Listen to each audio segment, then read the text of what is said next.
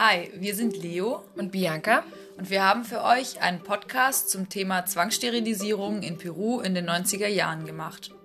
Wir beschäftigen uns im ersten Teil mit den Fragen, wie ist es dazu gekommen, was ist da genau passiert und was hat das mit Rassismus zu tun? Und im zweiten Teil, wie kam das Thema an die Öffentlichkeit, wie sind die Positionen von Beteiligten und was fordern eigentlich die Betroffenen?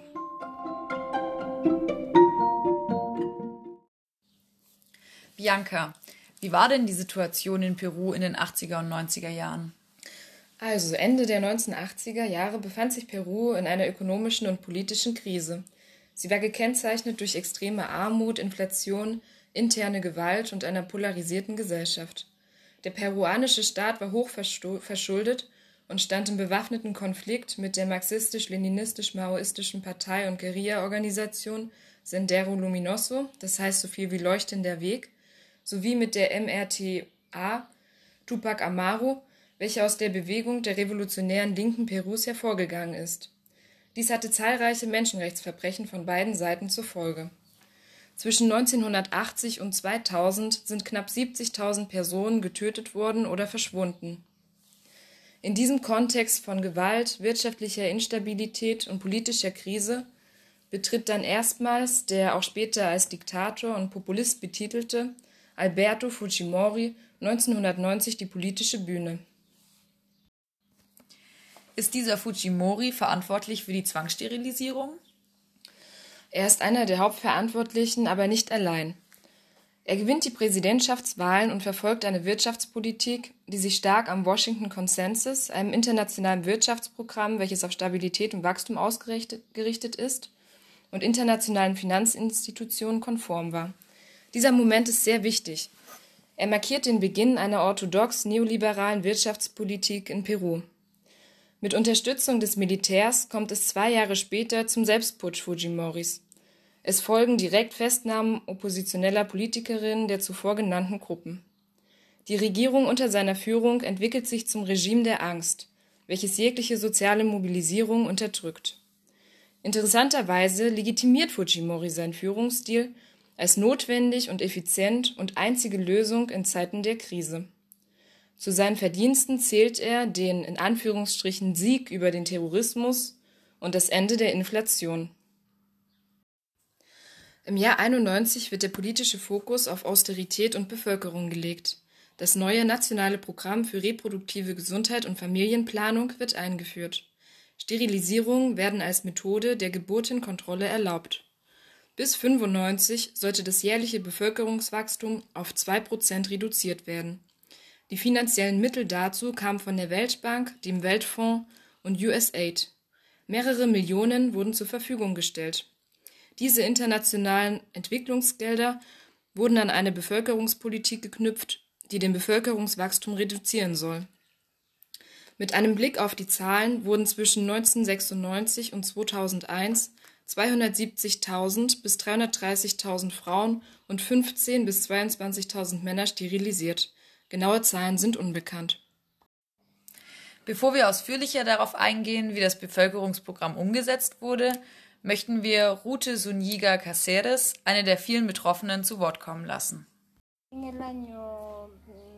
Es war im Jahr neunzehnhundertneunundneunzig, im Februar, am zehnten Februar.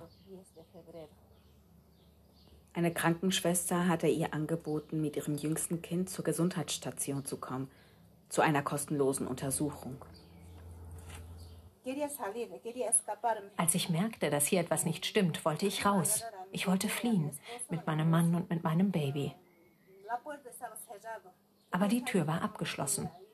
Ich wollte erst so tun, als ob ich nur zur Toilette gehe, aber die Tür ging nicht auf. Im Nebenraum hörte ich andere Frauen schreien. Da bekam ich noch mehr Angst. Sie zogen mir schnell meine Kleider aus, legten mir einen grünen Kittel um und hoben mich aufs Bett.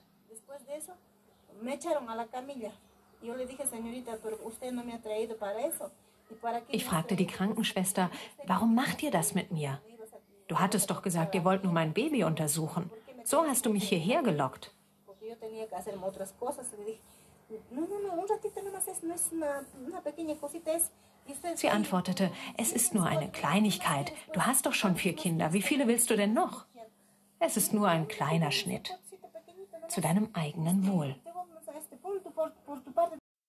Uns ist bekannt, dass die betroffenen Frauen nicht ausreichend über den Eingriff informiert wurden. Aus betroffenen Berichten konnten wir daraus schließen, dass die Sterilisierungen oft gegen den Willen und unter Zwang vorgenommen wurden. In den meisten untersuchten Fällen fehlte das schriftliche Einverständnis der Frauen, die oftmals nicht spanischsprachig und oder Analphabetinnen waren. Durch Zielvorgaben und Quoten des Gesundheitsministeriums wurde auf das ausführende Gesundheitspersonal hoher Druck ausgeübt. Sterilisierungen wurden sogar mit vier bis zehn U S-Dollar entlohnt. Erschreckenderweise wurden sogar Erfolgsprämien für Kliniken, Ärztinnen und SozialarbeiterInnen implementiert.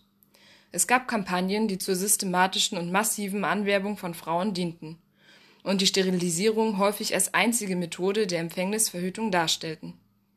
Es wurden Festivals veranstaltet, auf denen massiver Druck auf die Frauen ausgeübt wurde und Zwangssterilisationen durchgeführt wurden. Es fand keine Aufklärung über die schmerzhafte Prozedur und deren Konsequenzen statt. Vielen Frauen war gar nicht bewusst, was mit ihnen gemacht wurde. Außerdem gab es keine adäquate medizinische Nachsorge. Dies führte zu achtzehn registrierten Todesfällen. Waren eigentlich alle Frauen gleichermaßen betroffen? Nein, an dieser Stelle wird uns der Rassismus deutlich, denn die Mehrzahl der Betroffenen sind Frauen, welche zu der sozial ausgegrenzten Quechua-sprachigen armen Bevölkerung zählen. Diese stammen vor allem aus den ländlichen Hochandengebieten im Norden, aber auch aus den städtischen Peripherien der Hauptstadt Piura.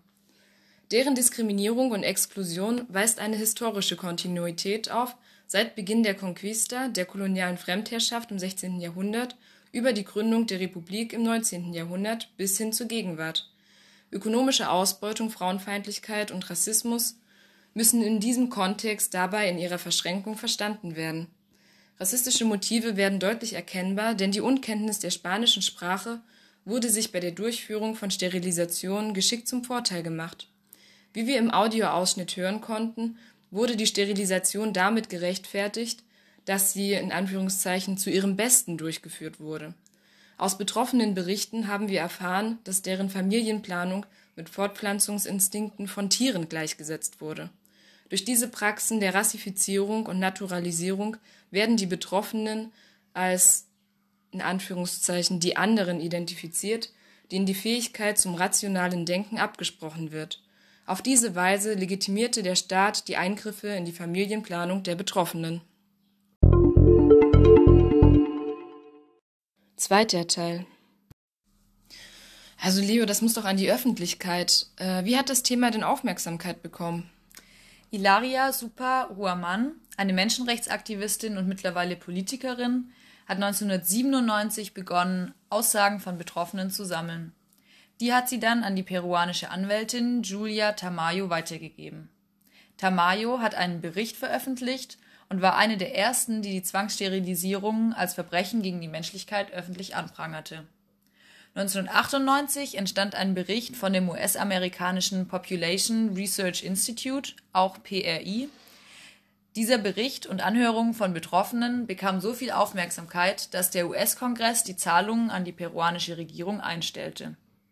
Das P R I vertritt katholisch-fundamentalistische Vorstellungen und wird mit der sogenannten Lebensschutzbewegung in Verbindung gebracht. Sie setzen sich gegen Abtreibungen und Empfängnisverhütung insgesamt ein.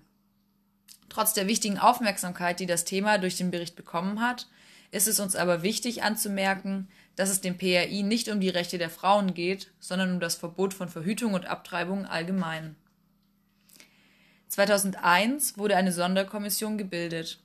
Der Abschlussbericht sagt ausdrücklich, dass die durchgeführten Sterilisationen in den seltensten Fällen freiwillig durchgeführt wurden, sondern meist unter Druck, Fehlinformationen, Erpressung oder physischem Zwang. Fujimori ist im Jahr zweitausend nach Japan geflohen wegen einem Korruptionsskandal und hat von dort sein Amt niedergelegt. zweitausendsieben wurde er wegen Korruption und Menschenrechtsverletzungen zu fünfundzwanzig Jahren Haft verurteilt. Die Zwangssterilisationen waren aber nicht Teil der Anklage. Bis heute gibt es keine offizielle Anerkennung der systematischen Sterilisation durch die peruanische Regierung. zweitausendfünfzehn gab es aber zumindest ein neues Gesetz zur Registrierung der betroffenen Frauen. Dieses Gesetz ist wichtig. Hier wiederholt sich allerdings die strukturelle Diskriminierung durch staatliche Institutionen, denn es erreicht nicht alle. Die Informationen dringen oft nicht bis in die ländlichen Regionen, Betroffene können sich die Anfahrt nicht leisten und sind oft auch skeptisch aus Angst vor erneuter Kontrolle durch den Staat. Und wie positionieren sich die an der Durchführung Beteiligten mittlerweile dazu? Fujimori bestreitet bis heute, von den Zwangssterilisationen gewusst zu haben. Im Gegenteil, er behauptet, er hätte Frauen zum ersten Mal in der Geschichte Perus die Möglichkeit gegeben, sich für die selbstverantwortliche Mutterschaft zu entscheiden. Auch die ehemaligen Gesundheitsminister beharren auf die Freiwilligkeit des Programms und behaupten unter anderem, dass der Großteil der Frauen mit den angebotenen Methoden der Familienplanung völlig zufrieden seien. Das durchführende Personal, ÄrztInnen, KrankenpflegerInnen und SozialarbeiterInnen, bezieht sich auf die Quoten, die die Regierung festgelegt hat. Sie wären unter Druck gewesen, die Quoten zu erfüllen, da sie ansonsten ihren Job verloren hätten. Und U S A I D, die einen großen Teil der Finanzierung geleistet hat, rechtfertigt sich damit, die Zahlung eingestellt zu haben, sobald es deutliche Hinweise auf Zwangssterilisationen gab. Sie haben aber spätestens neunzehnhundertachtundneunzig davon erfahren und zuerst nur die Bedingungen für die Finanzierung geändert. Eingestellt haben sie sie erst mit wachsendem Druck in der Öffentlichkeit. Und wo sind die Stimmen der Betroffenen? Gab oder gibt es da eine organisierte Bewegung? Ja, neben internationalen N G Os wie zum Beispiel Amnesty International gibt es viele Betroffene, die sich selbst organisiert haben. Mittlerweile haben sich mehr als siebentausend Personen als Opfer von Zwangssterilisationen registriert. Der Verband der Betroffenen hat seit zweitausendzwei immer wieder eine Klage gegen Fujimori und seine Gesundheitsminister angestrebt. Die wurde mehrmals wegen anscheinend mangelnder Beweise abgelehnt. zweitausendneunzehn wurde zum ersten Mal eine Anklage gegen die Beteiligten verlesen. Viele Organisationen und Vereinigungen nehmen Kontakt zu den Betroffenen auf, verbinden sie mit AnwältInnen, sammeln Berichte, organisieren regionale Treffen, nehmen an Kongressen und Treffen auf nationaler Ebene teil und gehen auch international an die Öffentlichkeit. Zum Beispiel reiste die Aktivistin Ines Condori zweitausendachtzehn nach Brüssel, um dort vor dem E U-Parlament zu sprechen. zweitausendneunzehn gab es ein nationales Treffen der Opfer von Zwangssterilisationen in Lima. Rut Zúñiga Cáceres, die in dem Audioausschnitt zu Wort kam, hat zweitausendfünfzehn mit dreißig anderen Frauen den peruanischen Menschenrechtspreis für ihr Engagement bekommen. Die Forderungen der Betroffenen, die bis heute auf Entschädigung warten, sind klar. Sie erwarten eine umfassende Wiedergutmachung und eine offizielle Entschuldigung durch den Staat, Fujimori und die damaligen Gesundheitsminister. Auch fordern sie, dass Betroffene über ihre Rechte informiert werden und es eine umfassende wirtschaftliche Entschädigung gibt. Zum Beispiel in Form von Umschulungen, Einkommensprogrammen und professioneller, ärztlicher und psychologischer Behandlung. Wie wir gehört haben, waren auch SozialarbeiterInnen an vorderster Front mit dabei. Für uns ist es daher relevant, über lokale Ereignisse informiert zu sein und zu verstehen, wie diese in globale Zusammenhänge einzuordnen sind. Wir erachten es als sehr wichtig, Forderungen von Betroffenen zu kennen, um in unserer Arbeit vertretbare Entscheidungen zu treffen. Was in Peru gemacht wurde, ist kein Einzelfall. Historisch und global betrachtet lassen sich viele Fälle von Zwangssterilisationen verzeichnen. Zum Beispiel genau hier in Berlin während des Nationalsozialismus.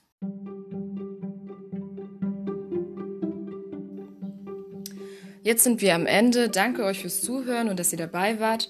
Wir stellen euch noch in der Beschreibungsbox ein paar Links mit Videos und Texten zum Vertiefen und Weiterlesen bereit, falls ihr darauf Lust habt. Ciao!